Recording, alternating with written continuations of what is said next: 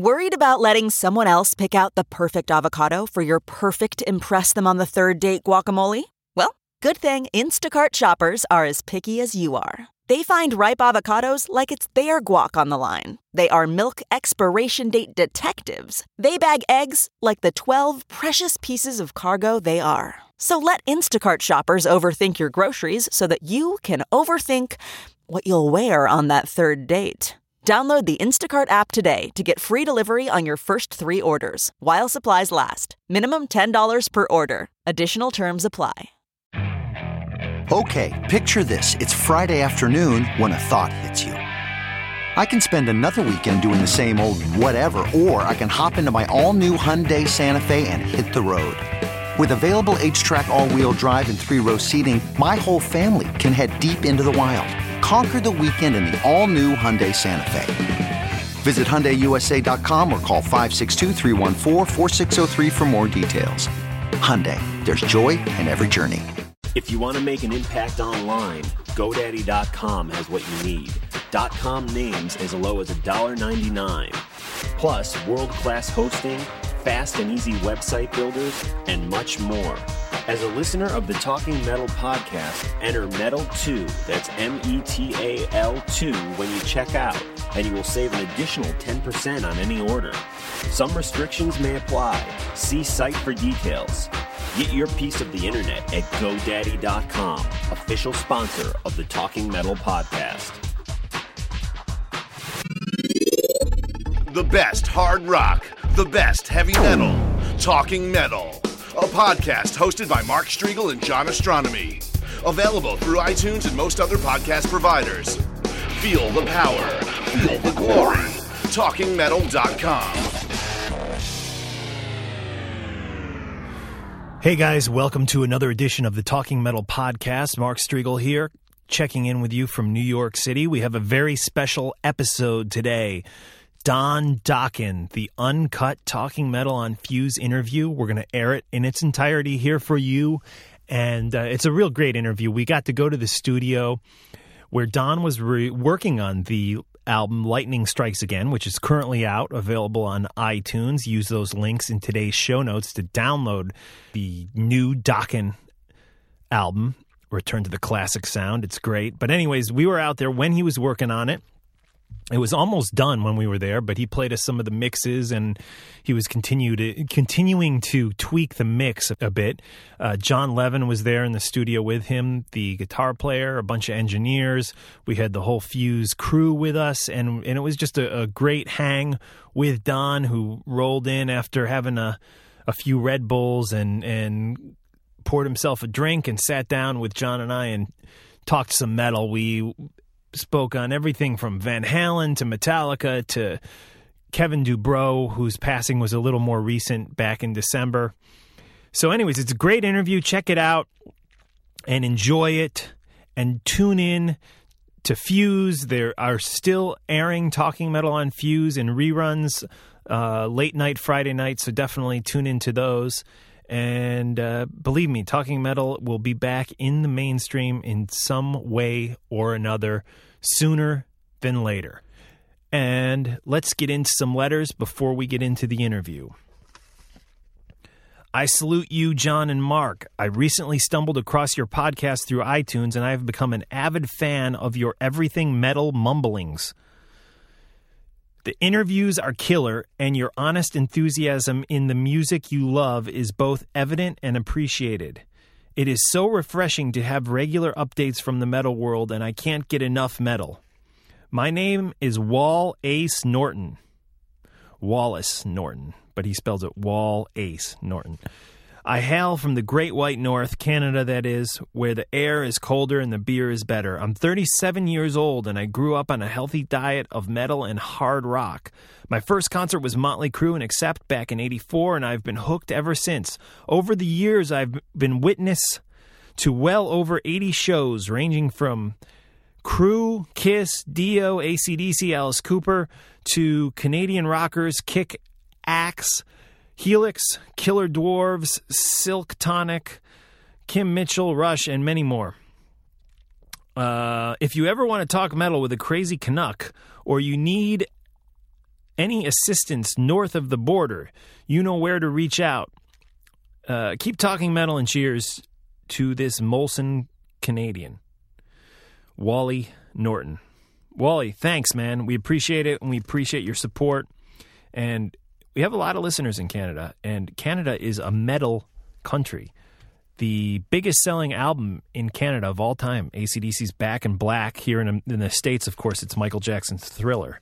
Uh, so interesting. A lot of great music coming out of Canada always. So thanks for checking in, dude. And I'm glad you enjoy our metal mumblings. I love that, which is exactly what we do. And we're going to do that momentarily with Mr. Don Dokken. Been a fan of Don's ever since I was a kid. Always loved Dokken and am psyched that they finally have a new record out that is back rocking hard in the traditional Dokken sound. Lightning Strikes Again is that record, and please download it using the links in today's show notes. Here's another letter. Wanted to thank you guys for the Dan Lorenzo interview. Interviews, and I guess there kind of were two of them because he was in on the Daryl Keck interview somewhat. Dan's such an underrated player and amazing metal writer, and it was good to hear him on the show.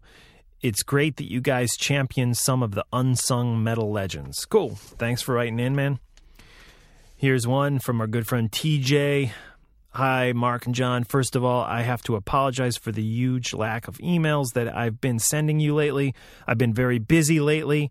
I am actually just graduating from high school, which is very exciting. So I actually just got caught up on the most recent shows within the past two days. So, yeah, I basically wanted to email to say that I'm still alive and I'm listening to the show and whatnot. And now that it's summer, I'll be sure to send you emails on a regular basis. Talk to you later. Keep on rocking. TJ, congratulations on graduating from high school you're a young lad, and we have a lot of young talking metal listeners. And uh, listen, man, we uh, we totally appreciate your support. It's been almost three years since we started this podcast. I think in August is when we started it, and I believe I would need to check the the notes. And every time I say this, I get some emails from people who claim that they were the first to to write in. But I believe you were the first talking metal listener to ever send us an email. And I appreciate that. And it's amazing that you're still hanging in there and listening to this podcast. So thanks, dude. And good luck to you. And uh, hopefully, you're going on for more schooling in college. And, and definitely, please keep in touch. And one one thing that's interesting about TJ is he's such a devoted fan of talking metal, but I do not believe he is on the talking metal forums. If he is, he never posts because I, I, don't recall seeing many of his posts. And it, it, the talking metal forums, which was uh, set up by Jan, John Casamano, another great addition to uh, the Talking Metal family is is such a social environment for all you listeners out there. So TJ, if you want, please uh, join us on the Talking Metal forums, and I'm on there every day, chatting away with you guys and uh, having fun. So talkingmetalforums.com is the place for you guys to all join us and hang out keep those reviews going on iTunes. Uh, for all you iTunes subscribers, go write a review of the show. And uh, we love the good reviews, but hey, there's bad ones up there too. So um, tell us what you think of the show, man. We read those. And what else? Uh, yeah, keep the emails coming. Talkingmetal at yahoo.com. Send me an email. It's Strigl mark at gmail and i believe uh, john i forget what email address he has a few accounts he has listed up there but uh, go to the contact section of talkingmetal.com and you'll find john's email. You can read our bios up there. We have a top 20 area which isn't limited to just metal. It's you know 20 songs we suggest that you put on your ipod. We need to actually update that at some point soon uh, and that's about it. Let's get into the Don Dokken interview, uncut, recorded last December, I think the week before Christmas, out in Los Angeles, when Don was mixing the Lightning Strikes Again album. And we did uh, the interview with Don in the morning, early afternoon, and then we headed over to Long Beach Arena, the famous Long Beach Arena where Iron Maiden recorded Live After Death. Uh, there was a great show going on there that night with Killswitch Engage and Lamb of God and the DevilDriver and Soilwork. And so we hung out there and rocked out with those guys and actually did interviews with all them. There was uh, a lot of those actually, a lot of those interviews we did there ended up in the Fuse on Demand Talking Metal hour long or close to an hour long special. It was on demand last month. I think they'll put it back on demand next month. They're going to do a part two. It's great, and and the interviews are edited, but they're not quite as cut up and choppy as the actual Fuse show. So if you have on demand, definitely go to the Fuse section there because they have been posting Talking Metal stuff up in uh, in the Fuse on demand section, including the pilot was up there for a while, which of course the great Rob Halford wrote the theme music for the pilot. It was not used in the uh, the episodes that followed, the half hour episodes. I guess they couldn't work things out to get the uh, rights to the Talking Metal theme song in the um, in the episodes, but they did work it out for the pilot, and it sounds great. And and if if you missed that, definitely go to Fuse on Demand, and you can hear that that great music that Rob Halford did for us. Uh, Fight has a bunch of new stuff out, by the way, which I meant to tell you guys about. Um, it's old stuff, but it's been remastered or re-released in a box set. Well, you know, I'll talk about that in the next episode. Let's get into some classic Dokken here, followed by the Dokken interview, followed by some brand new Dokken. And everybody needs to use the link on talkingmetal.com in today's show notes to go download Lightning Strikes Again, the brand new album by Dokken, and uh, show some support, show that podcasts do sell records right now. This is Just Got Lucky by Dokken. Then into the interview with the man himself, Don Dokken.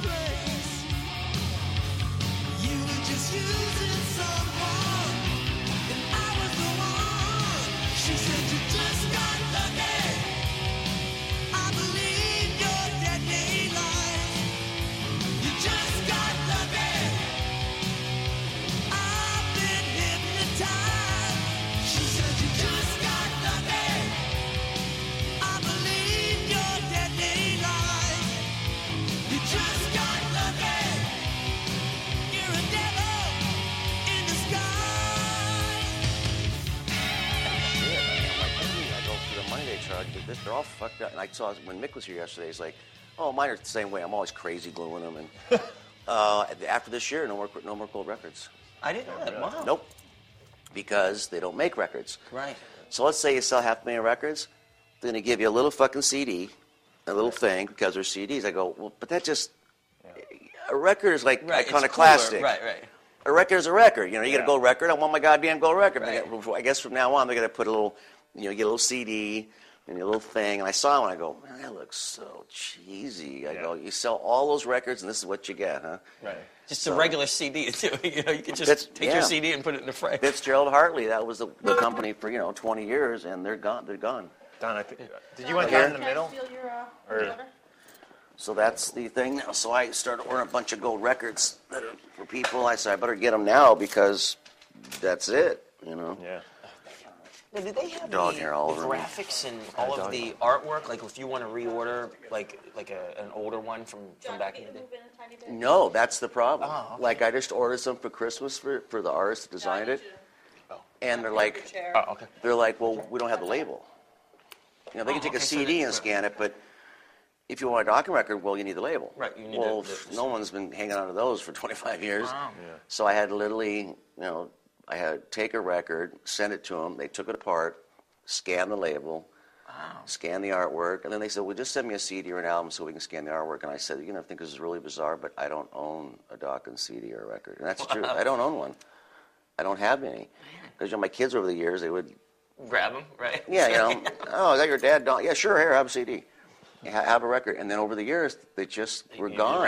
And. I don't buy them. I don't listen to my music. Uh, quite honestly, I don't sit and listen to Dokken every day. I have on this record, which has been really weird. You know, John, I just took all the Dokken records and I, I found, and they were, and they're burned. And I stuck them in my car. I had to listen to Dokken over and over again because it was a long time ago, and I had to get in this headspace for this record of what did people like about us.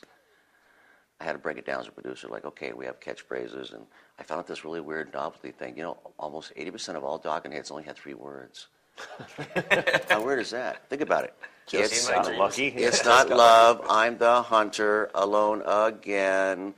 You know, it, it- they're all one, two, three, one, two, three, one, two, three. And I'm like, just got lucky, alone again, and in my dream, I'm the hunter. I go, oh my God, three words. The Into wonder- the fire. Into the fire. and I'm like, oh, I get it. That's why Burn Like a Flame wasn't very popular. It was, you know, It's too don't many you know words. that our love is burning, burning like a flame? Too many syllables. it would have been a hit if you didn't have so many syllables. It's like the Steven Seagal movies, like Hard to Kill. Everyone had da da da. three. Die Hard things. one, Die Hard three. Everything. I guess maybe it's the mentality of, of, of the human race now that they, you know, they don't give me too much information. Right. You know, just make it eh, eh, eh.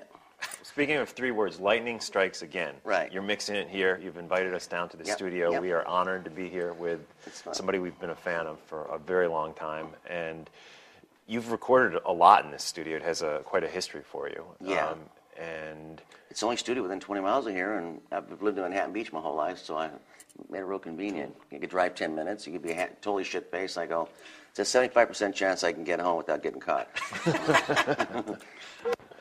That's great. I mean, what, what what a historic place. And the cool thing is you feel comfortable here, so you know everybody. And, you know, it just makes it such a cool, easy recording process when you're comfortable in the studio. Yeah, I know the studio, and I uh, work with the owner, Wyn Davis. You know, we've known each other since like 1980, and I just, I just been, I just know every little nook and cranny, and seen it go through its phases and changes, and yeah, and we've done a lot of stuff here. And it's funny because we do rock records, but then again, there's people like No Doubt have worked here. Right. Sublime did their, I guess their one and only record here. They only did one, right? Before he passed away. That was I it. believe so. That was it. Two. Two records? Two, yeah. Well, they did them here, and so it was like cross the gamut, you know. And I used to own a recording studio actually next door. We Wow. had Dawkins Studios, 710. I had it for eight years. We cut uh, Dysfunctional and a bunch of albums there. But like this, you know, it was an industrial park, and I had a lease, and then all of a sudden I got a notice and said we've sold the property. We're going to put up 85,000 condos. You're out of here. So I went, oh, goodbye to studio. So, uh, but I've been, yeah, I've come here a long time. I mean, Mick uh, has cut. Yeah, it's, it just brings back a lot of memories. Kind of looks like a Chinese pagoda in here. Doesn't it? Yeah. has, it, has it changed, or has it always kind of Oh yeah, this wasn't here. I mean, when when the studios first started, it was just that room, and that room, and then this, this was like a machine shop. And they went out of business, so they he blew the wall out. And then we said, well, that'll be a drum room. We can cut amps in here, and then uh, they, he put a kitchen. And then we used to always say we all stink to high heaven, and so you know because we're sweaty playing, like, could you put a shower in? And so that's that's the way. Do you it's- guys ever sleep over here? Oh, you kidding me? That's why we had that big couch in front of the console in there. Too many times I just said, look, I- I'm too tired to go home. I got to tell you, there's nobody gets better sleep than in a recording studio because it's soundproof. Right. Right, right. And you don't realize, even no matter where you live or how quiet it is. I, I have a house way up in Benedict Canyon, and it's really quiet. But you hear cars and the, the wolves chasing deer and whatever. But when you sleep in a, in a control room, you close those doors. It's like a tomb. Nothing. It's a tomb. That's cool. And you seem like you just fall asleep for five minutes, and you wake up and you go, "Damn I can't sleep." Oh, it was ten hours. yeah, I mean, I get I, many times I said I need some sleep. I go, I think I'll go crash in the studio and just try. It's pitch black. There's no windows. no sound, dead, no input, and you just you're gone. You're just gone. It's like better than a hotel. You know, I, I'm starting to think if I need sleep, I'll just uh, call up and rent some studio space and just go. go in and crash. Oh yeah, it's the old. crash. I tell you, I've had a million musicians say, "Man, there is nothing like a good night's sleep in a control room where it's absolutely dead silence, and and it's it's nice." Cool. Now, in addition to recording here, you're going back to your house and doing some recording as well. Yeah, it's it's. Uh, you know, I've always lived in Manhattan, but then I, I uh, bought a house down in Laguna Niguel. It's towards San Diego, a beach house, and and so um, I just uh, been staying down there a lot. You know, Manhattan Beach was my stomping grounds, and then I have a little house up in where all the rich, crazy people live up in Benedict Canyon. I, I lived like right down the street from Gene Simmons, and I was driving by a couple about a month ago, and, and he was selling it. Oh, He sold his house, yeah. Wow. I was, you know, I wave at him sometimes. He's walking down the street. Hey, Gene. And uh, I had a crazy. Was it two years ago? I had. I went over there for Thanksgiving. That was an interesting experience. I thought it was gonna be a big it? party. Well, I thought it was gonna be, a, you know, a big, huge. You know, he's a famous rock star, and it'd be a big, huge party. It was just Shannon and and, Gene and, and and. Nick and Sophie and. Uh, a couple people and me and, and you know, there was like maybe eight people that was it so i was expecting to walk into this rock star Right. Thanksgiving, and what was really cool though is Shannon cooked. You know, you, when you have that kind of money, you're that wealthy, you figure you get the Right, maid, chef people, or something. right. yeah, a chef and all that. But Shannon cooked all the food, and it was just you know killer gravy, mashed potatoes, and all. that. And, and Shannon cooked everything, and it was really the bomb. I mean, she cooked. Wow. She, she cooked the whole dinner by herself, and you know we just hung out and had dinner, and then you know Gene drugged me into his The kiss room, right? yeah the where all the kiss room, and then we listened to we just him and I just sat there and listened to music. Cool. That's cool. All the- What, what, what kind of stuff? he had some strange stuff like it sounded like the Beatles, exactly like the Beatles, but the words were different. And it was a new band that he was looking at. Uh, no, it was just bands that he had like Beatles, Kiss, Zeppelin, Aerosmith, like all these musicians that record these songs and sound exactly like old hits, but the words were different. Wow. Like parody, almost a little like Weird Al, Weird Al Weird Al Yankovic, Yankovic yeah. kind of. But I mean, you know, one had Strawberry Fields Forever, and I think it was Strawberry Malt Liquor Forever, or something like that. You know? It was it was really trippy. So we, pl- you know, he just you know we just talked about his. That guy's got a lot going on. He's got his race car team. Oh, yeah. And So he's many- building some houses, I think, in, in, in Korea. He's building homes in swampland, and uh, really, and I, and I so we just hung out and talked, and it was interesting to hang out with someone. I mean, I, we know each other. That's what I was going to ask. Did you know him back in the? Oh yeah, know, we toured together. Right. Yeah, we we did the Unmasked tour with them. Oh, cool. When Eric, God rest his soul, was in the band, and uh, Eric was in the band, and it was uh, uh, Bruce Ku- Kulick, right. and I think it was one of their first Unmasked tours, and we did that tour, and it was right when we were like just. I think our Lock and Key had come out, and you know, and had done like a million copies in three weeks. So we uh, we gave them for their money. Yeah, well, I was they going to say, kids. at that time, uh, you guys were possibly selling, probably selling more records than they were. Yeah, point. yeah, we were. But you guys uh, were opening. Yeah, but they special were, guests. But you still had your record was probably higher on the charts. Yeah, higher on the charts, selling more records and more merch. But I mean, you know, I, you know, I think people didn't, you know, nobody seemed to gravitate to that unmasked thing. Right. I think it really freaked people out when they did that. You know, Yeah, without the makeup. Right. kiss is kiss. You know, you, They you look better with the makeup on. Yeah. yeah, Gene will say that. He's the first one to say that. You know, you, you know, we look better with the makeup on. But it was interesting to have Thanksgiving over there. So it was, That's great. It was pretty wild. You mentioned that, you, Um, I'm sorry, can I hold you guys up one second? Your just necklace is clinking a little. Dean wants to-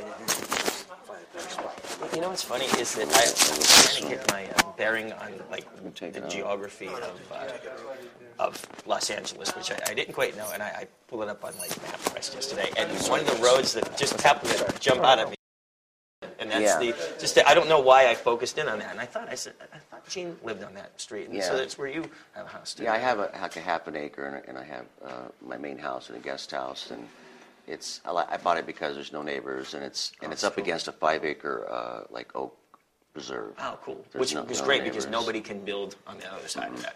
Right. What's funny, I have like the like they always say buy the crappiest house, you know, in the most expensive neighborhood. Canyon, I said, let's put it this way: Gene's garage is bigger than my entire house. Okay, but my house is really little, and, and the funny thing is, is the neighbor behind me, who's building a house, is Paul Allen. Wow. He's got a couple dollars, yeah. and he's building. I don't know what he's building. I thought they say it's a house. It looks more like the uh, Beverly Center. I mean, it's Jeez, it's like it's big. Gigantic mansion. So my house is here, and, and, and our properties are kind of sharing, and his he's building some whopper up there. It's, It's it's, wild. it's funny. I, I- I used to have some friends that it lived in this really nice neighborhood, and there were like all nice houses, and at the end of the street, it looked like the Addams family Mm-hmm. house. They had like one crazy house. That was kind of my house, you know, because every, every you, know, you know, you drive up and it's like mansion, mansion, mansion, mansion, mansion, mansion. And I said, just go up to this street and then turn left. And I said, there was this really like looking crappy, rundown old English cottage. They go, oh, I know where that is. And the cul-de-sac. Yeah, that's my house. I bet it's cooler than you. than- it's pretty good. I fixed it up. It's very peaceful. It's got a lot of fruit trees. I'm into. Sounds oh, funny, but I'm into.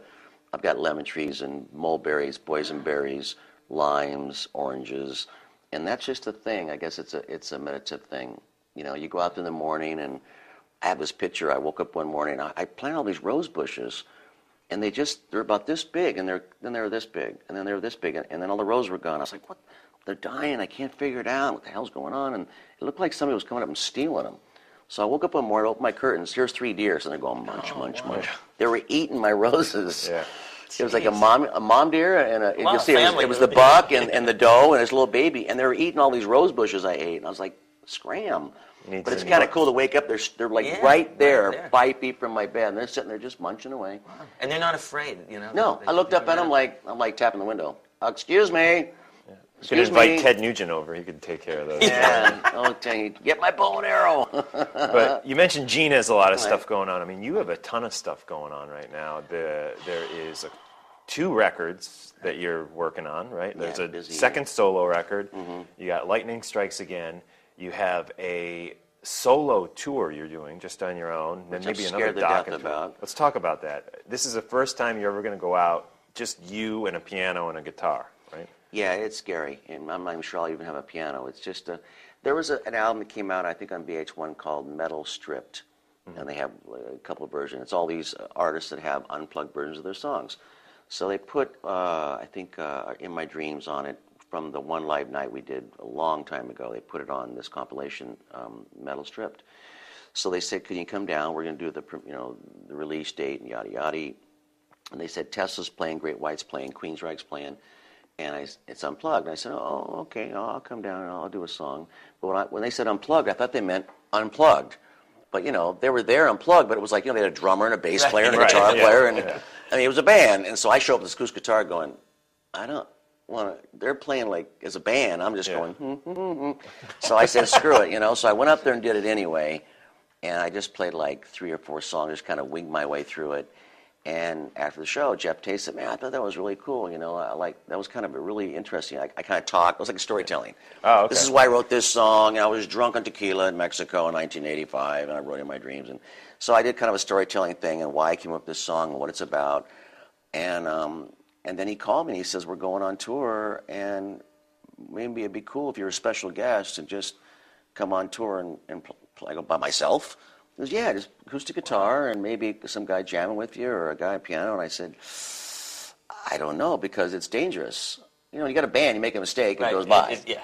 You know, Really when- opening yourself up. I mean, it's Yeah, like yeah. this. I'm sitting here, there's a spotlight on you, and I'm playing.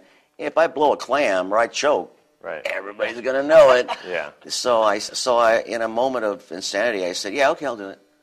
And then next thing I know, we're doing 30 shows, and but it'll be fun to hang out. I said, "Well, at least I get to see you guys every night for free." Yeah. So I can look at it that way. Right. I love Queens, right? Sure. So I'm gonna try it. I, I still haven't figured out what I'm gonna do. I'm just gonna just do it, you know. But a lot of people heard some acoustic stuff we did. It's been on the net. They said, "I really love these acoustic versions of Dawkins." And I said, "Well, I think it's a it's a nice homage to show that if you write a good song and you take all the drums and the solos and the harmonies and just strip it all down, if the song still lives, if it still sounds you cool and cool you still like it." Right. Yeah. Well, then it, I a think it's a, it's a good song without all the you know fluff and the bells and the whistles. Right, you don't it's still a good song. Yeah, and that's it a good one song. Yeah. thing Dokken always had was that you had you had the, the technical guitar and drums and, and musicianship, but you always Mm-hmm. had the songs. Right. You know, and, and uh, sometimes that even got overlooked a little bit. So I think this is a, a good time to just get out there and Yeah, it might be a good thing. And, and I figured, well, I did do a solo album. My solo album I did over two years ago. It wasn't something I wanted to do commercially. Uh, I just, you know, always people, my band members always say, you know, you're really good writing ballads, and you know that's your thing. And so I wrote a whole album of ballads. Yeah. Not necessarily, but they're but they're more like new age. I mean, they're Yeah, like some of them are kind of dark. They're, yeah, they're dark. You've heard those old My- samples. Yeah, Yeah, the MySpace. They're page. dark. They are dark and kind of moody, and um, I had all these famous people playing the album, which to me are famous, but into the general public, people would go, "Who are these people?" I mean, Michael Thompson's like the number one guitar player in Los Angeles in sessions. Tony Franklin played rubber plant; he was playing the bass. John Keane does all the compositions for uh, CSI. You always see music by John M. Keane. Oh, cool. He did all the pianos and strings, and uh, Alex. I had all these famous people play on it. So I just wrote the song on acoustic guitar, gave them the tape, and said, "Do what you want. You want to put a violin, a guitar, a, you guys, you just do what you want." And just kind of, and we built this really. I, I'm proud of that record. I mean, John loves it. John goes, "Man, I think this album's awesome." Cool. But it's something you would like if you're kicking back at night. I don't believe that it, that every night people go home and want to put on the Metallica Black album. I don't believe that. You know, I mean, maybe I'm wrong, but I mean, sometimes you want to just chill, listen to something a little more mellow, have a glass of wine, you're hanging out and talking to your friends, and just just something Yeah. a little kick. So that's what I did. But when I submitted to the labels, I think half of them said no, we don't want it. They go, what do we do with this? Right. Because they were thinking up from the ashes, Don Dokken, a rock album, '91. I said, well, it's acoustic, and they're like, we don't know what to do with it. And that's kind of a dilemma. If you see a Dokken record, see this word Dokken, you're assuming it's rock. Right. And I mean, look at what happened to Extreme. They did more than words. And I think millions of people that were like in their 50s and 60s bought that album. Right. And the Thinking first that song's it's all funk. gonna be that Right. way. And the Yeah. first song's like, dong, dong, dong, dong, dong, dong, and like, what the hell is this? Yeah. I mean, they had that one song that was like a bastard child. But, you know, that, that Extreme album was really kind of funk, had a lot of funk in it. And Yeah. so I don't know what's going to happen with that record. But I did do it, and I figured I'll just sell it on the Queensryche tour. And if people gravitate to it, you know, God bless them, and we'll see what happens. I'm, I like so you, it. you're going to kind of release it yourself and just sell it Yeah, as on the thing, and then and oh, if- cool. well, now a couple, now the labels are coming forward. Right. Right. People like Starbucks and stuff like that. That's a Oh, good place cool. to sell it. They want to put it out, and I said, well, uh, you know, we'll see how it goes. But it's funny. Listen to it two years later. You're, you're right. It is kind of dark. I didn't see that at the time. I just Yeah. figured this is a ballad. Next song, next song. But I listen to it, I go, oh, it's kind of mopey. You know, Mo- it's ethereal. It's esoteric. It's it should be on Windham Hill with you know George Wyndham- Winston, that's William right. Hack. It's like a William Ackerman, George Winston, Craig Chaquico, Acoustic Right. It's kind of down that James Taylor. It's kind of down that road. So I just did it because it was something in my soul I needed to get out of my system. Cool. If it sells five copies, fine. Right. You you know what? One of the things that you once actually told me is that uh, you know you write songs uh, about your, your relationships and about being hurt. And one of the, the things is that you said some people won't admit that they were ever hurt. And I think that's a little crazy because everybody's been hurt. Every well, it's ego, isn't it? Right. Especially male. It's male pride, and you know how many guys admit that? You know, I mean, I've heard it a million times. You know, what happened to so and so? I dumped her. Right. More than likely, she dumped him, and "Ah, I got rid of her. But it's a hard thing. I mean, people say like Sting. He wrote, uh, you know, uh, that song, uh, "The Queen of." The King of Pain. And you know, and they say, well, you write these songs about being hurt and pain in your life from whatever you do, and what do you do when you come to the point in your life you're happy, you're at peace, you, you're successful, you're, you're, you know, life is good, and you're trying to go back, and people think you have to be wasted on heroin, screwed up on cocaine, drunk, wasted out of your mind, to get to that place of writing dark songs about this girl hurt me or my parents did this and I did that. And at some point in your life, and, and he said a good thing. He said, Well, you know, I'm not angry and I'm not upset. But he goes, But I have a well of memories. Mm-hmm. You know, you have that well of memories through your life of all the your first love in high school and college and the girl that you thought was gonna be the one and she and you found out she was sleeping with your best friend and but you have that well to go to to write about stuff like that. So I, I get that, you know, but a lot of people think you have to be, you know, semi-conscious and be suffering Right. and be in pain and suffering to write a song about suffering and pain.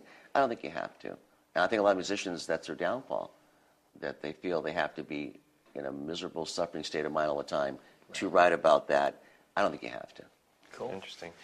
And besides these two records, the newer records that we're talking about, you have another record that came out rather recently that's old from con- conception. From conception, mhm. 1981, which I, I downloaded off of iTunes. Pretty cool, huh? Yeah, yeah. Why, why did you wait like over 25 years to? I didn't know release we that? had it. You didn't know? Oh, okay. No, I, uh, they had asked us to do a 25th anniversary of Breaking the Chains, the song, remix it, remaster it, you know, and you know, back in the day, everything sounded like it had eight million tons of reverb on it. And I said, well, I think I have the master, and I'll, I'll go pull uh, Breaking the Chains out of the uh, Dokken Vaults, and I'll we'll remix it for the for an anniversary release.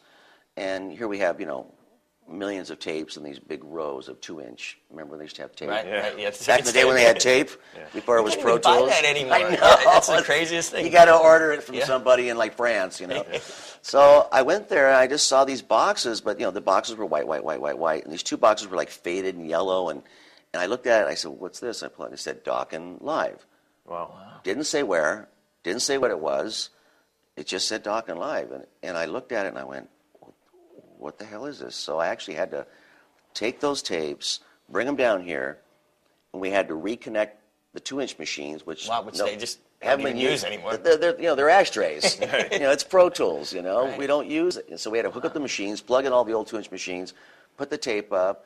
And Wyn said, you know, when a tape sits for 20 years, you only play it once or twice because it It- yeah, the, the oxides fall off. of Right, it, right? yeah, and then and then it just sticks to the head and it breaks Yeah. and it tears and it's destroyed. So really, the, what you have to do with those tapes, you have to take an oven, a special Bake 'em. oven, bake them. So you have to bake them at 400 something degrees. You bake them overnight, Wow. and it binds the oxides. So we did that, and when it's like, okay, you got like one pass, maybe two passes, and this tape's going to start like falling apart.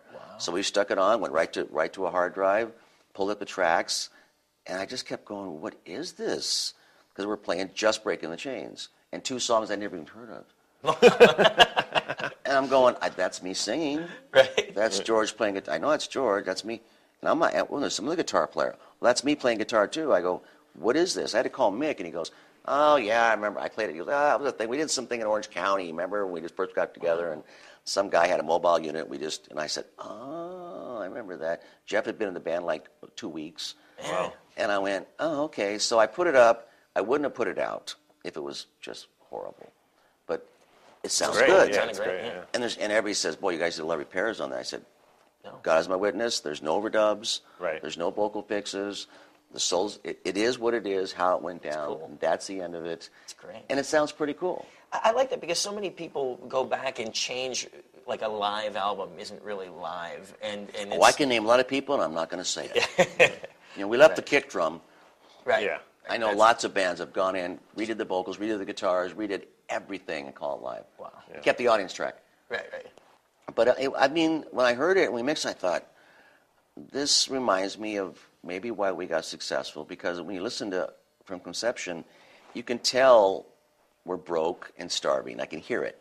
There's a lot of angst. Yeah. You know, I'm just going for it in the vocals. Everybody's just going for it. You can tell there's like, we want to make it. We want to get successful. You can tell there's a lot of just fire and passion in that performance because we, we were like, you know, rooming, you know, three of us were living in a house together. Wow. And we had no money. And you That's can, cool. it's got a lot of angst to it.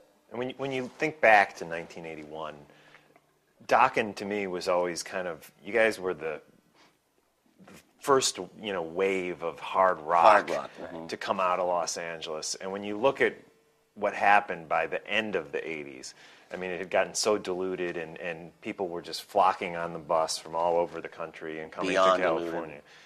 Wh- What can you talk about the scene and, and when you guys broke and when all the copycats started to come after you and, and how that felt coming back to Hollywood after you've already been out on tour and been selling millions of records and selling out places to come back and see Funny you mention that because we were up at another studio there at the Chop Shop a couple days ago. The studio was booked, so we had to go. Mick was in town. We had to go cut another drum track to replace something.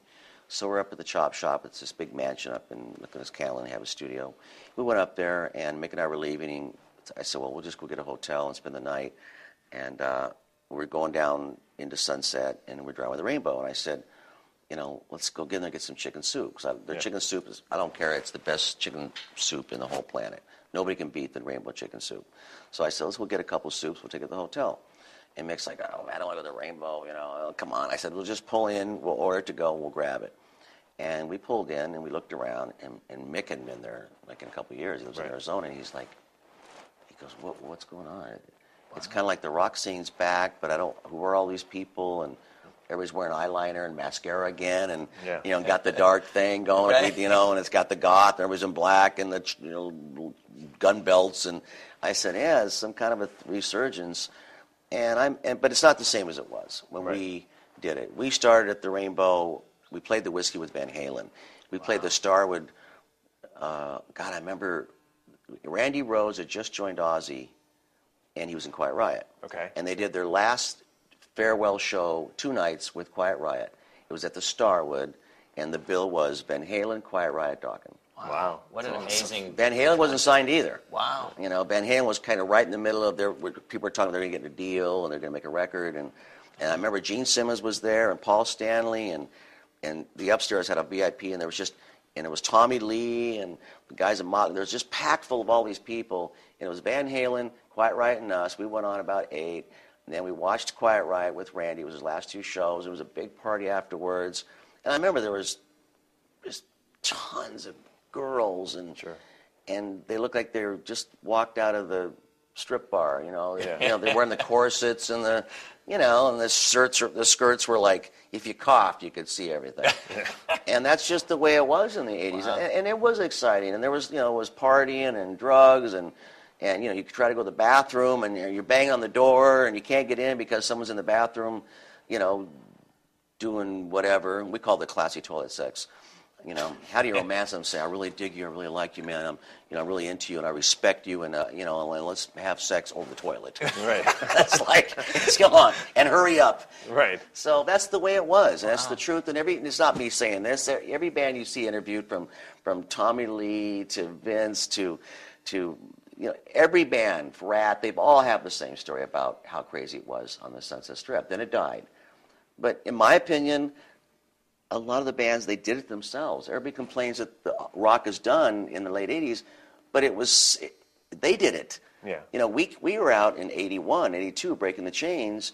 Van Halen came out in like 78, 79, and then uh, Quiet Riot was the first band ever for a metal album to go to number one. Yeah. Right. We were, and that was the three bands I remember that came out of the scene. Then right after that follow up, uh, Motley Crue would come out with their Enigma record. Uh, Too fast for too Fast for Love, yeah. And Michael Wagner, who did Dokken, he mixed that record. And uh, I, I told Enigma, get Michael Wagner, he can fix it because it didn't sound good, and he fixed it up. So that was the four bands that were kind of the scene Motley, Quiet Riot, Van Halen, Dokken, and a couple other bands. Then we all went off and did our thing and did the world tours, and the arenas. And then I saw these other bands like Poison lived like in the Midwest, and they came out Right. here. I remember them trying to like get backstage to see us. Wow. You know, CC going, Don, can you get me backstage? And I'm like, sure. And he's, I got a band. I went and saw him with the Troubadour. And I remember the night that Van Halen got, I mean, not Van Halen, Metallica got signed. My manager signed, uh, Clint, Cliff Burnstein signed Metallica. And I remember the night he went to the Troubadour and I went with him. And he says, I'm thinking about signing this band. Now you got to remember, it's the days of Def Leppard. Yeah. Pyromania, Hysteria, and it was Whitesnake and you know, big harmonies and reverb and mm-hmm. production, and and we're watching it, watching Metallica in the Troubadour, and I'm like, and Cliff goes, I'm going to sign these guys, you know, they're going to be big, and I'm, I'm going, what are you talking about? I mean, they're, they're kind of rough and ragged, and they're aggressive. I didn't get it. Right. I didn't get it at all. And he was saying this is going to be a huge band. At the time, he'd only signed, which they became the biggest manager in the world, Q Prime. They had Def Leppard in England, and they had Dokken. That's the only bands they had. Wow. And I remember him saying, "I'm going to sign Metallica," and I thought, "It's a it's a waste of time." I mean, this it's because they weren't in vogue, and the rest is history. Yeah. But Cliff saw something as far as their honesty, their angst, their passion, and I and I remember thinking when they go on stage, every show they did was kind of like it's our last show. Wow. Like, you know, they had this just ment- gave 100%. Yeah, this mentality. You know, I mean, James was everything. He's like, if I die, that's fine. It's it's a it was 150 percent every night. They just were so in your face, and I got that. And he signed him, and then the rest is history. But I remember that whole thing going down, and Metallica was starting to come up the ladder, and Motley had their success. We also we played with Motley Crue at the Roxy, and they had Too Fast for Love out, and Breaking the Chains was only out in Europe. Wow. So I played with all these bands. We grew up together. We all came up the ladder, and then I don't want to name names because that's not right. Because you know, the old Buddha says, if you have anything good to say, don't say anything. But a lot of bands started focusing on bigger hair, more makeup. Uh, we must have a singer that has an androgynous female face. Doesn't matter if he can't sing, as long as he looks like a chick. Right. He's got the moves, and he, and he can kind of fake the David Lee Roth kicks. He's a singer. Wow. And that started happening, and you saw it happen on MTV. Right. It got more about the video, the makeup, the hair, the clothes. It went worse and worse and worse. But all of a sudden, the songs became Yeah. less important, less Yeah. important, less important. I'm going, but the song, what about the song? Yeah. it just became, and so I think it was kind of like the scene destroyed itself because they weren't writing good songs. Right. Well, it's, I- yeah, it's back to what we were saying that Dokken Yeah. always had those songs, Yeah. and it's more than the hairdo and the flashy guitar solo. And that's more of a to the hook. mentality, Yeah. uh, obsessive. I am obsessive compulsive. Uh, I didn't even have a house at the time. I lived in an apartment in Culver City. I remember we had a gold record, and I think the manager said, "You know, you did great. You got a gold record, and now you only owe three hundred thousand dollars record company." Right. We had no money, and our manager actually was paying us. He gave us all eight hundred dollars a month to live on. Wow. Two hundred bucks a week, eight hundred bucks a month. I had roommates. Look at my roommates. Uh, Guns N' Roses manager was living there. Alan Niven, his wife, uh, uh, Jack Russell. Some of these people. We were all kind of like, we had no money. Right. And that's when I discovered uh, Great White. You know, I found him in Orange County in a garage. Produced him. Produced him. I brought him in here into, Wow, into in the same studio? I brought him in here, and Enigma says we have seventy five hundred bucks. And I went to make a whole record. I said, well, if we can do it for five, that leaves us twenty five hundred. I can give uh, twelve hundred dollars to Michael, to, and I'll get twelve hundred bucks. I can make twelve hundred bucks. Wow, for two or a month work. But we were broke. Right. So I did the first Great White album, produced them, helped them out. Jack and I became great friends, helped them with their second album, and did another album down the road. And then I didn't know what to do with them. I wasn't one of those business minds that said, "You sign this production deal, I get 50% if you ever Right. make it." I get. I just went, "Hey, God bless you. I helped you out. If you have success, good for you." By the way, I got this guy living at my house. He's on my couch, and I really want to get him off my couch. 'cause I'm tired of supporting him. His name is Alan Niven. Let him manage you, and that's how. Wow, that's, that's how they it got him. And then he ended up getting Guns N' Roses too, and, Jeez. and then the rest is history. With that, they kind of he kind of went crazy, and they got rid of him. so that all went down, and it was and it was great. But I remember Great White. I'll give them a lot of credit. They were just a kind of a bluesy, you know, band. Sure. They didn't go down the whole thing. Their first album, yeah, they got poofy hair, and then they kind of said, "Fuck this," you know, jeans, t-shirt. Yeah. Um, we're guilty. I mean, the record company, we did Under Lock and Key. Every time I see the album cover, I'm embarrassed Really, yeah. we're going to hire this clothing designer, this Ralph Spountap, and Mick will be purple, you'll be blue, George will be red, and Jeff will be green. And they had like these outfits they made. It was like ten thousand dollars, and we looked like waiters. we had like these, you know, angled things, and we all had a color, costume, right. just like Spinal Yeah, Tap. yeah. You know, you'll be the lion, you'll be the, and we all had costumes, and we did the album cover, and they ratted up our hair. I hair. remember your hair. That was the one album where the hair got Huge bigger. hair. Right. It got big. Mick had hair like me. His hair was like, wow, you know, humongous hair. We all had different color outfits. We did the album cover, so now we're starting to look like what we didn't like the whole 80s kind of a glam thing and the makeup. And we're all, I mean, I look like a chick. My girlfriend saw me. She, I met my girlfriend, um, you know, she's like, who is that? Where are you? I go, I'm the guy in the middle. She goes, you look like a chick. I thought that was a girl. She goes, "You look like a woman." I go, "Eh." So we did that album cover, wore those outfits. The first show on the Judas Priest Turbo Lover tour, they're all in black leather. We're wearing these silly outfits. You couldn't move your arms. We're sweating like hell. And the next day, I'm like, "Screw this!" And we took all those things and just threw them in the trash. Oh, wow. Went back to our just jeans and boots Right. and black shirts. But the album stigmatized us as, "Oh, Dokken's a Glam. glam hair Hair band. band, right. Right. And now you got these all these radio stations. It's- I, I get really bummed when they call me up and they go, "We want you to do an interview. What's it called? Hairball, hair of this, hair of that, hairspray, hair nation, metal hair." I'm like, "Oh man, it's a little That's not what it's derogatory." about. Yeah. Yeah, yeah. We always. It is a little felt that- derogatory. Yeah. We, we Well, always thought Sebastian Bach Bacchus said he doesn't like the term Hair hair, metal. metal. because Right. back in the day we never called it hair metal. Yeah. It was No. it was music. you know, it Hard was rock or metal. Yeah. And that's a, that's an oxymoron. The guys who had the big hair weren't metal bands. Right. Right. So why say hair metal? Why don't you call it hair glam pop? Right.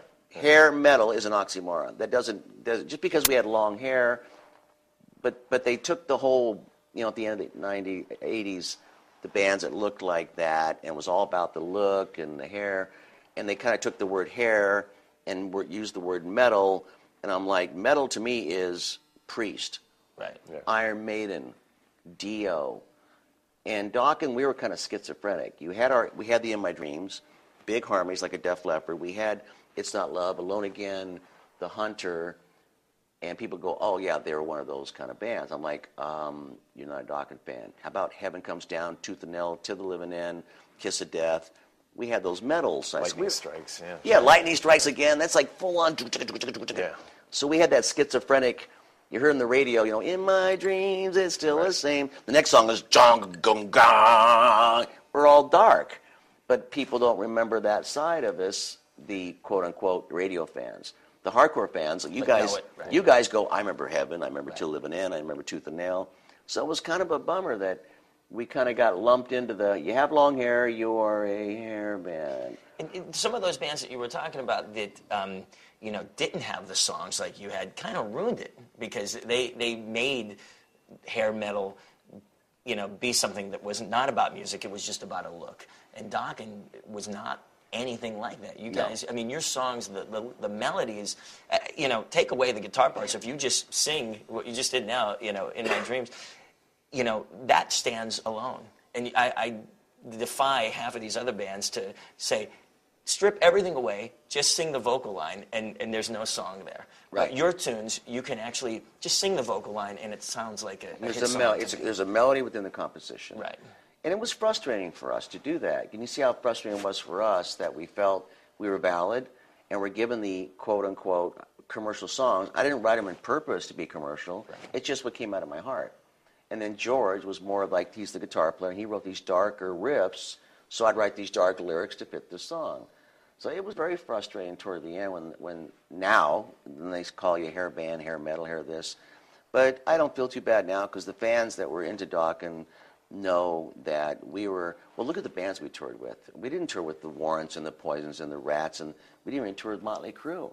Not that there were bad bands, but if you look at the bands we toured with, Aeros, Priest, Right. Aerosmith, Kiss, ACDC, Scorpions, Metallica. Oh, On Monsters you know, of Rock, yeah. All these bands. We toured Europe, you know, we did a full-blown ACDC tour.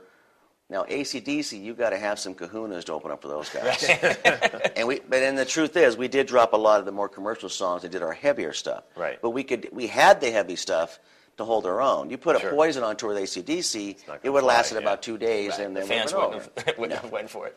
We did the Turbo Lover tour. Oh, yeah. cool. We I was did- at that at Uh, Rosemont Horizon in uh, Chicago. Yeah. Turbo Lover tour, Aerosmith's Permanent Vacation, Last in Line with Dio. We did, you know, everything from Lover Boy to Priest. right. You to- guys did the Dio tour too. Yeah, Last in Line tour. That was us. yeah. So we played with all the what I felt were the my heroes, the credible bands. We didn't really go with this.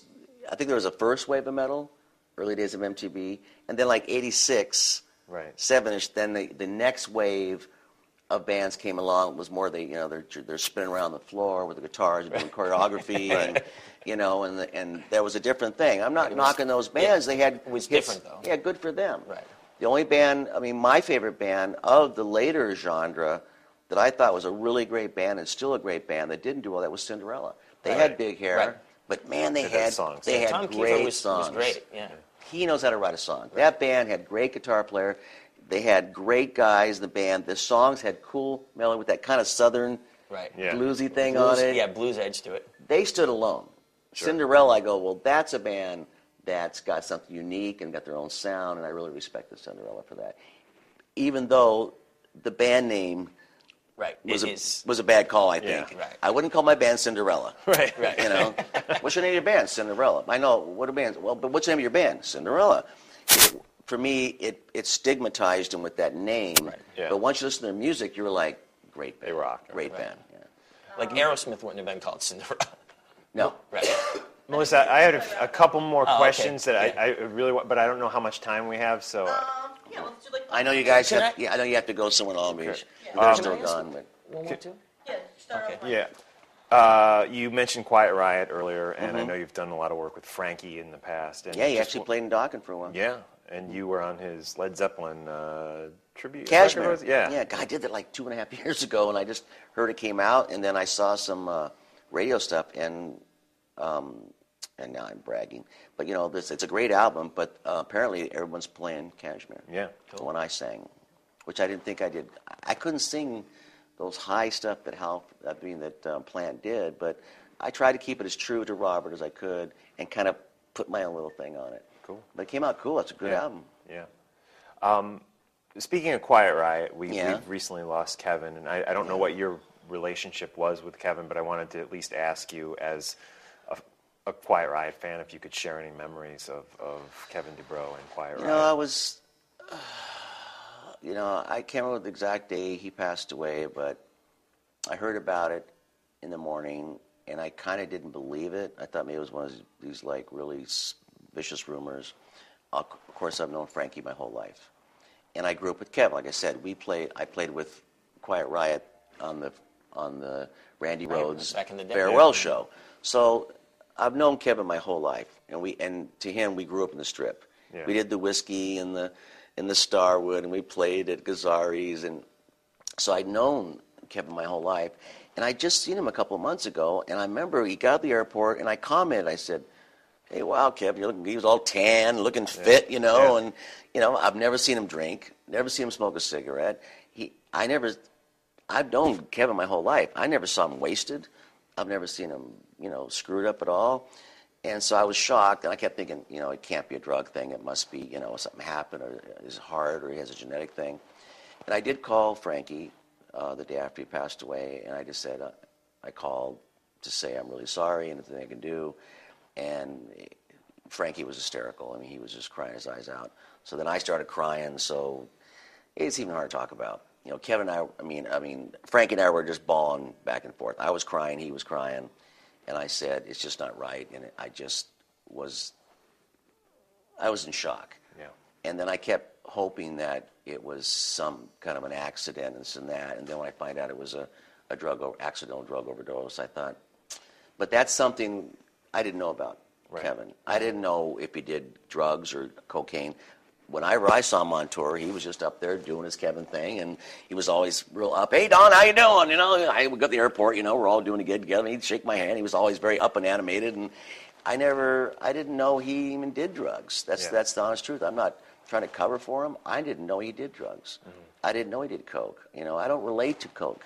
You know, of all the bands that all admit they did drugs and and Nikki Sixx says, you know, I died on the, you know, from heroin and blah, blah, blah. I never did cocaine, ever. I've never done cocaine in my life. Everybody in my band knows it.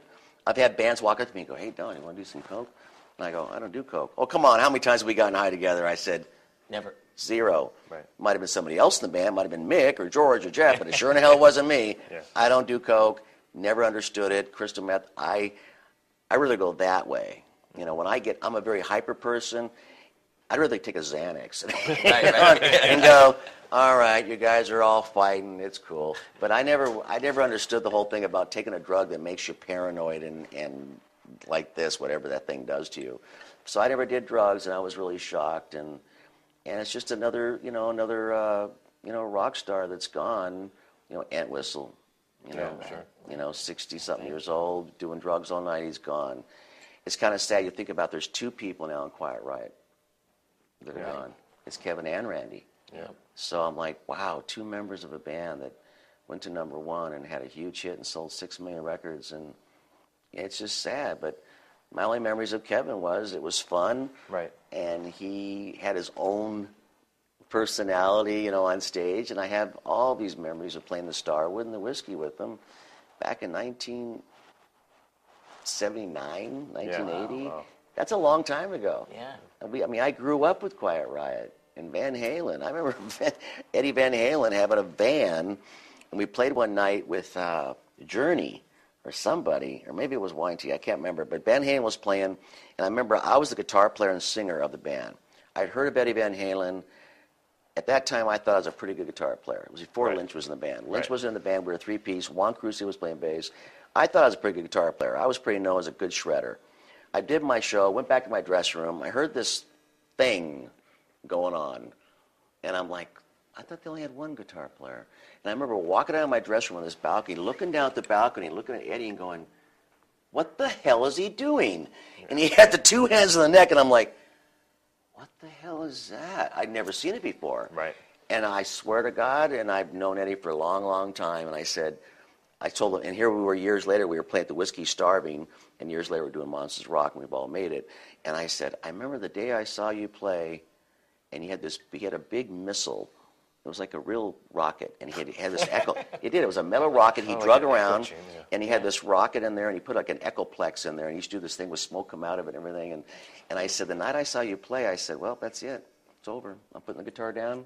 Get I'm gonna, guitar player. I'm going to concentrate on singing. I'm going to get a better guitar player. It's like, Ah. okay, my guitar playing days are over because I can never do that in a million years. He's obviously a genius. In my opinion, Eddie was the next guy after Hendrix. Yeah, Right. no, You I know, agree. There are lots of shredders, Yngwie and Michael Schenker and, and all that, but Eddie reinvented the guitar and did this this tapping thing and the two hand things, and his speed was so lightning fast that I just like I could never do that. I, I'm done, and uh, that was pretty wild to see that, you know. And now they're back together, and Have you caught him on the recent tour? no, man, John's going to see him tomorrow night, and and uh, I haven't seen him. And I remember David Lee Roth. I'm thinking because we you know we were more of a serious singer back then. You sit in the mic and you went like this. And when I saw David Lee Roth doing the kicks and jumping around, I'm like, what's his trip? You know, I, uh, what's this? What's this have to do with music? Music is serious. You're supposed to be serious. You know, it was more of a Robert Plant thing. You just kind of get into a cool pose and you rock out. And then here's David, man, doing splits and jumping around and harassing, heckling the audience. I'm like, this is a very strange frontman. But he kind of reinvented the frontman thing and made it uh, an experience. And then all the singers started trying to be David Lee Roth. And what I've heard is that David is looks great. He's healthy. He's he's got his game on. He's just the same old sarcastic Dave he ever Yeah. was. And I'm like, well, I think that's awesome. I wish I could go see him. Yeah.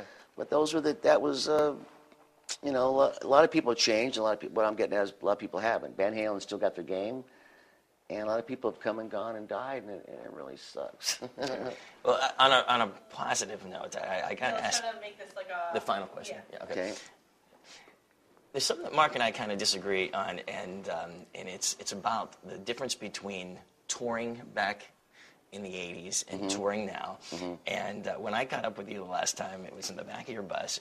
It was uh, filled with uh, some, some pretty hot females. And they were hot. right? And uh, my question is, what's that like now? Is it different now than it was back in the day, or is it the same? It has nothing to do with the 80s.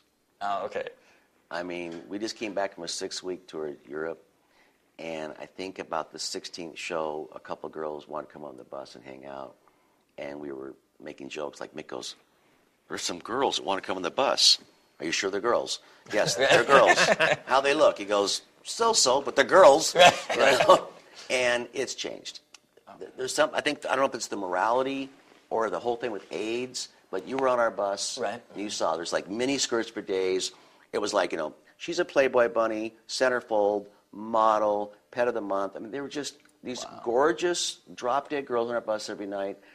And um, when I did the Scorpions Whitesnake tour with Dokken in 2003, I thought, Scorpions, Whitesnake, Dokken? Oh boy, it's going to be going on backstage. Backstage, it was family, wives, their kids Right. are running around, kids. No girls are backstage. There's no groupies. There's no weirdness going on. There's no drugs. It was just like family. I mean, we should have had a, a, a romper room with little toys. it was very Kids straight room. up. Then we get older, and you fall in love. I mean, shame on a person that gets into their 40s or 50s and goes, "Yeah, I'm still just chasing girls." Well, that means you've got problems. You've got to, you should be able to find your partner or someone you love and have a relationship. Of course, when you're young, you got testosterone and you're on this mission, and everybody admits they slept with a thousand women, two thousand women. But I think I, I would hope that when you get older, you grow up. Right. I'm not interested in sleeping with anybody I don't know. I don't want to sleep with anybody.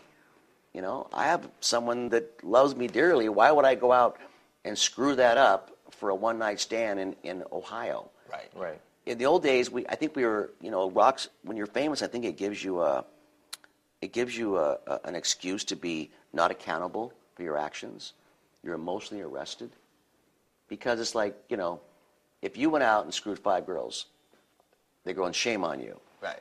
If a rock star goes out there, they go, well, he's a rock Right, yeah, star. right, it's okay. He's a rock star. What do you expect? He's a rock star. It's kind of an excuse to have no honor, no morals, not accountable for your actions. Even if you have a girlfriend at home and you're going to destroy her and crush her heart if she finds out, nobody was accountable in the 80s. But I think as we get older, I would hope spiritually you get a conscience Right. and you get your morals and you learn from your mistakes and, and on and on and on. And that's where I'm at. I mean, I'm an old dude, you know. I, I have no even if I brought a bunch of beautiful women on my bus, I'd be honored and go, wow, these girls still like us old geezers. But I don't want to take them back to my room. Right. I go, thank you, you're a babe, you're a babe, you're a babe. And if they go, where are you guys partying? I'm like, we're, we're, we're going to sleep. I'm tired. The, the, the weirdest phenomenon is when there's a girl that comes on and says, uh, "Oh, my husband's outside." I remember. Is that crazy? Is that nuts? I'm It's- sorry. We have, Oh, we had to go. Yeah. yeah. Okay. It's beyond nuts, dude. I don't know how many girls have said, came on the bus and they go, you know, I got to go, and, blah, and they're and they're doing like something in the bathroom. They go, I have to, I have to go, and you know, my husband's waiting for me. I go, where? Outside the bus. I go, your husband's outside the bus, and you're giving a, you're giving head to the roadie. I'm like, oh man, that is just wrong. And the road manager's going like, she's just getting her, an autograph. She'll be right out. And I'm like, she's getting an autograph, all right. But I mean, I never understood that. How many times have I seen the guy? It's almost like an honor. I've had guys say, dude, please, it'd be an honor. You know, do, do my wife. Do my wife. do my wife. I'm like, uh, that's cool. Or you sign their breast. Right. And he goes, man, I'm not, I'm not going to let her wash that off for a week. If some guy walked up and took a Mark's lot and tried to sign you know, my old lady's tit, I'd punch him in the mouth. Right. Right. It's a strange thing. It is It's strange. a strange thing, rock and roll, about that. You have no, there's no rules about morals and ethics, and it's like he's a rock star. Yeah. You can, you can be a jerk. You can, look, if you throw a TV out a window in the hotel, you go to jail. Yeah. Absolutely. If while Mick throws out the TV, you just put the credit card down, you say, I'm sorry, he was drunk, and you pay for it. Right. well, thank you so Don, much, thank you very much. Really No appreciate it. I hope you got something out of it. Sorry. Yeah. Oh, absolutely. Um, so we're gonna maybe listen to a, a mix real quick or something. If you want. Yeah, that'd be great. If great. you're here. That'd be awesome. So I hope you got something good out of that. I know I it's think we got a lot of good stuff. I was stuff. babbling on. I've had four Red Bulls before I got here.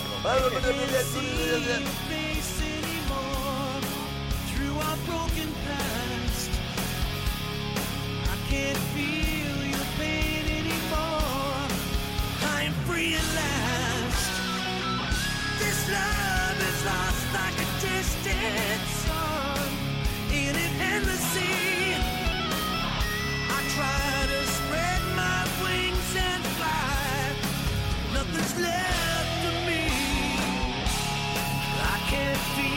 this love anymore. You turned to heart.